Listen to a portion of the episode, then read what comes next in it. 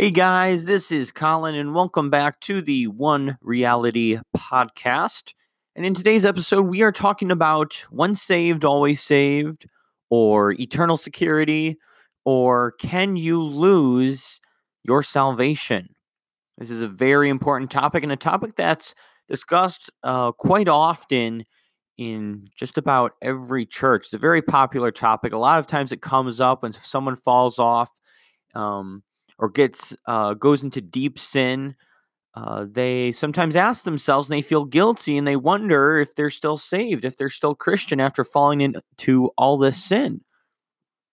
And then this is where this topic and this conversation usually comes up. So let's get into it. Let's not dilly-dally. So this is the main thing with once saved, always saved. What it comes down to is basically what's required for salvation. And this is the thing. If you don't have to remove sin out of your life in order to be saved, then adding sin to your life won't affect your salvation. If you don't have to stop sinning in order to be saved, and obviously continuing to sin won't affect your salvation. If it truly is just faith alone and you don't have to do anything else besides faith, then sin can't affect salvation. However, if you have to turn from your sins, if you have to repent in order to be saved, then you can lose it if sin comes back into your life, because the requirement for salvation was to repent, was to turn from your sins. Therefore, if you go back into sin, you are no longer meeting that requirement and then would be guilty. So what does the Bible show us? Do you need to get sin out of your life in order to receive the mercy of God? Or is it just faith alone, and then once you're saved, you slowly start to get sin out of your life, but it never really gets removed? Which I'd encourage you to watch our video, Why People Continue to Sin, if you believe you're going to be a sinner all the way till the day you die. Very important podcast we did just before. But I want to get into a few passages here with you, just to show you some of the passages I believe point to that sin has to get out of your life in order to receive the mercy of God. And if sin gets back into your life, you no longer have the mercy of God. It is conditional on the fact that you get sin out of your life. And you may disagree with me, but let me present these passages, study them, and take a look at them. The first passage I want to bring up is an Old Testament passage, Jonah chapter 3. To those of you who are not familiar with the story of Jonah, God tells Jonah to preach to the city of Nineveh because it was very wicked. In the story, Noah rebelled against God. Noah got eventually ended up in the belly of a whale because of, or at least in the belly of a great fish, because he disobeyed God. Then he prayed for God for mercy. God spit the whale or great fish spit Jonah out of his mouth. And then God tells Jonah again, go and preach to these people. And that's where we are here in Jonah chapter 3. And I'm starting in verse 4 here. And it says, "And Jonah began to enter into the city a day's journey. And he cried and said, 'Yet 40 days, and Nineveh shall be overthrown.'" Period. Not, it's going to be overthrown, but if you'll just, come back to Jesus, you'll be saved. Or if you just say you're sorry and ask for forgiveness, then God will forgive you. Jonah's message had no forgiveness, no mercy, no grace, no nothing. His message was, in 40 days, you guys are getting destroyed because you are wicked. No mercy was involved in this message. But let's look at how Nineveh responds. This is verse 5. "So the people of Nineveh believed God and proclaimed a fast and put on sackcloth from the greatest of them even to the least of them. For word came unto the king of Nineveh And he arose from his throne, and he laid his robe from him, and covered him with sackcloth, and sat in ashes. And he caused it to be proclaimed and published through Nineveh by the decree of the king and his nobles, saying, "Let neither man nor beast, herd nor flock, taste anything. Let them not feed nor drink water. But let man and beast be covered with sackcloth and cry mightily unto God. Yea, let them turn every one from his evil way and from the violence that is in their hands." Who can tell if God will turn and repent and turn away from his fierce anger, that we perish not? And then here is the truth, I believe, in verse 10. And God saw their works, that they turned from their evil way. And God repented of the evil that he said that he would do unto them, and he did it not. So what can we learn from this passage? These people were wicked, and they were under God's wrath. They were under his judgment. God was going to kill these people. Yes, the lovey-dovey God that, the church makes him out to be. Yeah, God said, "No mercy, I am going to kill you." That was the message he had Jonah preach to them. But the people of Nineveh proclaimed the fast. They wouldn't eat food. They wouldn't even drink water. They were on their faces praying to God for mercy, hoping that just perhaps, they don't know if he will or not. They're saying if perhaps God will turn. Perhaps he will still have mercy on us, even though we don't deserve it. And it was commanded that they turn from their wicked ways, that they stop the violence that is in their hands. The king commanded, we must stop our sinning. We must stop our evil. We are going to pray. We're not going to eat food. We're going to eat water. We are going to stop. We're going to make this change. We're going to make this 180. And we hope that God will make a 180 and turn away from his wrath and give us mercy. And what we see from verse 10 is that God saw not their faith alone. It says, and God saw their works, that they turned from their evil way, and God repented of the evil, and he had said that he would do unto them, and he did it not. It was their works, the works of the Ninevites, the work of turning from their sin, getting the sin out of their life. And that is when God gave them mercy. When sin got out of their life, God gave them mercy. Now, what would happen, after God gave them mercy? What would happen if they went back to sin? Are they still once saved, always saved after doing that? By allowing sin back into their life out of getting rid of it? The Bible answers this for us as well in Ezekiel 18, verse 24. Ezekiel 18, 24. It says this, "But when the righteous turneth away from his righteousness and committeth iniquity, and doeth according to all the abominations that the wicked man doeth, shall he live?" Is he still going to have mercy? It says, "All his righteousness that he hath done shall not be mentioned. In his trespass that he hath trespassed, and in his sins that he hath sinned, in them shall he die." It even says later in Ezekiel 18 here, reading from verse 30, it says, "Therefore I will judge you, O house of Israel, everyone according to his ways, saith the Lord God. Repent and turn yourselves from all your transgressions, so iniquity shall not be your ruin."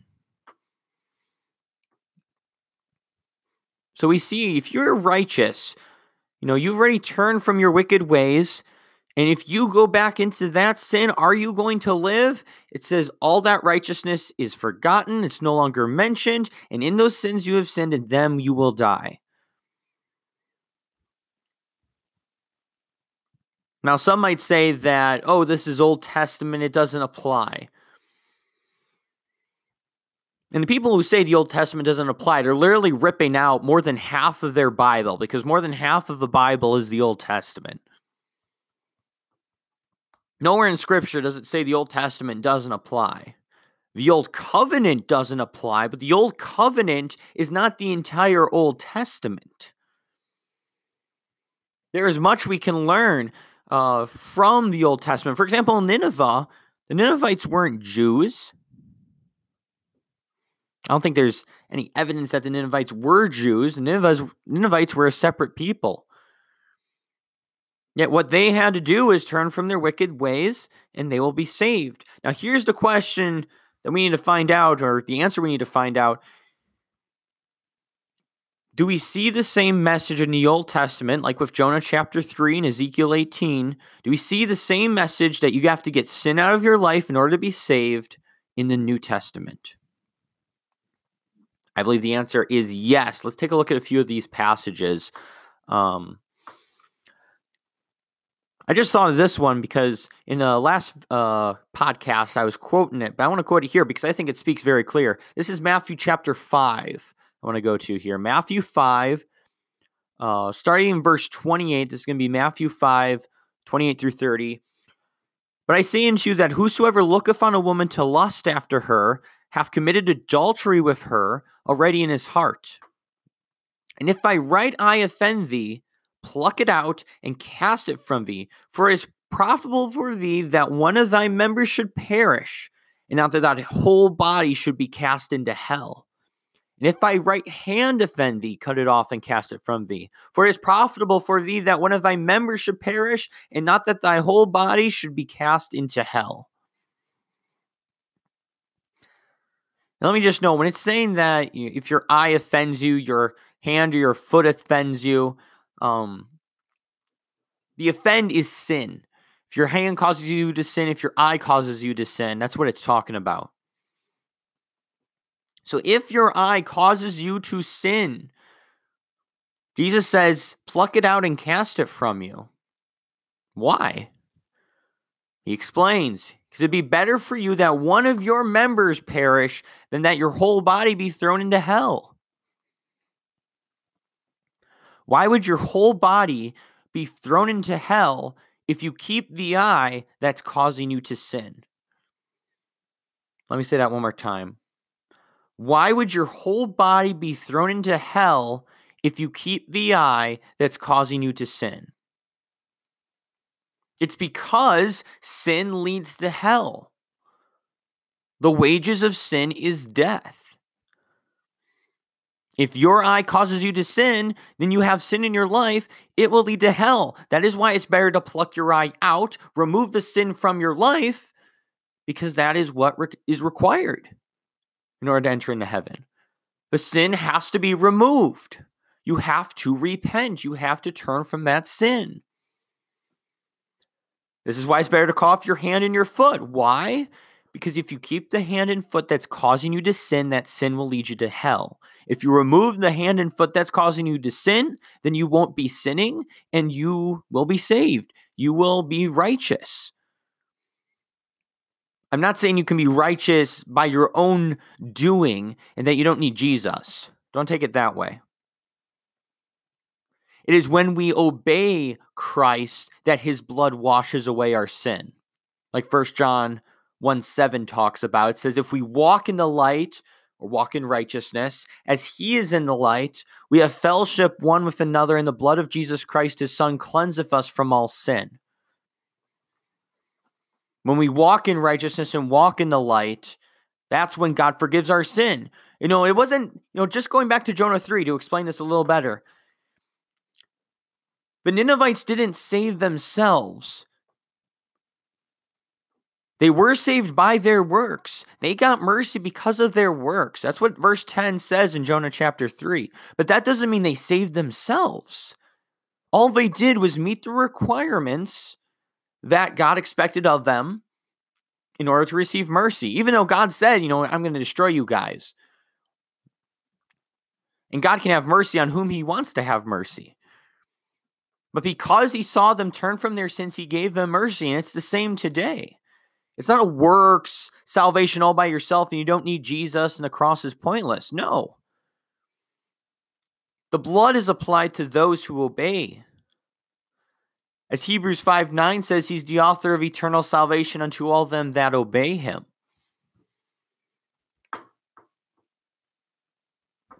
Let's get into some other passages here in the New Testament, talking about once saved, always saved. Can you lose your salvation? One important passage I want to get into here is 1 Corinthians 6, 9 through 10, which is commonly brought up. Again, if you have to remove sin out of your life to be saved, then adding sin to your life will obviously remove that requirement. And that's what we see here, 1 Corinthians 6, 9 through 10. Paul says this to the believers. He says, "Know ye not that the unrighteous shall not inherit the kingdom of God? Be not deceived, neither fornicators, nor idolaters, nor adulterers, nor effeminate, nor abusers of themselves with mankind, nor thieves, nor covetous, nor drunkards, nor revilers, nor extortioners shall inherit the kingdom of God." The unrighteous will not inherit the kingdom of God. All those people on that list will not inherit the kingdom of God. And there are many of these passages around the Bible. There are many passages where, like Galatians 5, 19 through 21, that goes through a whole long list of things that if you do these, you will not inherit the kingdom of God. Revelation 21, 8 is another one of these lists. Ephesians 5, 3 through 5 is another one of these lists. They have these throughout the Bible where it says if you are in these sins, you've committed them, you won't enter heaven because heaven is holy. The requirement to enter is to be holy. Even looking at Revelation, the last book of the Bible, you go to the very last chapter, Revelation 22, you go to verse 14, you see how to enter the gates into heaven. It says, Revelation 22, verse 14, "Blessed are they that do his commandments, that they may have the right to the tree of life and may enter in through the gates into the city." So how do you get into the city? It's those who are doing his commandments. They have the right to the tree of life and they may enter in through the gates into the city. Only the obedient are entering. And let me finish with this passage here. This is 1 John chapter 3. 1 John 3 verses 7 through 9. "Little children, let no man deceive you. He that doeth righteousness is righteous, even as he is righteous. He that committeth sin is of the devil, for the devil sinneth from the beginning. For this purpose the Son of God was manifested, that he might destroy the works of the devil.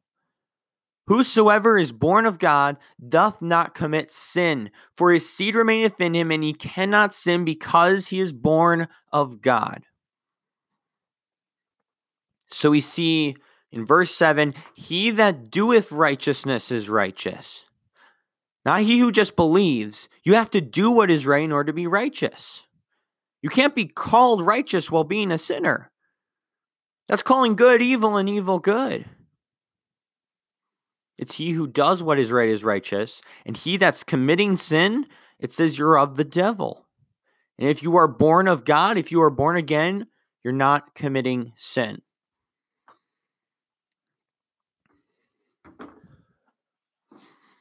These passages destroy the once saved, always saved side. Sin has to be removed for salvation. Holiness is required. Hebrews 12:14 says, "Without holiness, no man shall see the Lord." Matthew 5:8 says, "Blessed are the pure in heart, for they shall see God."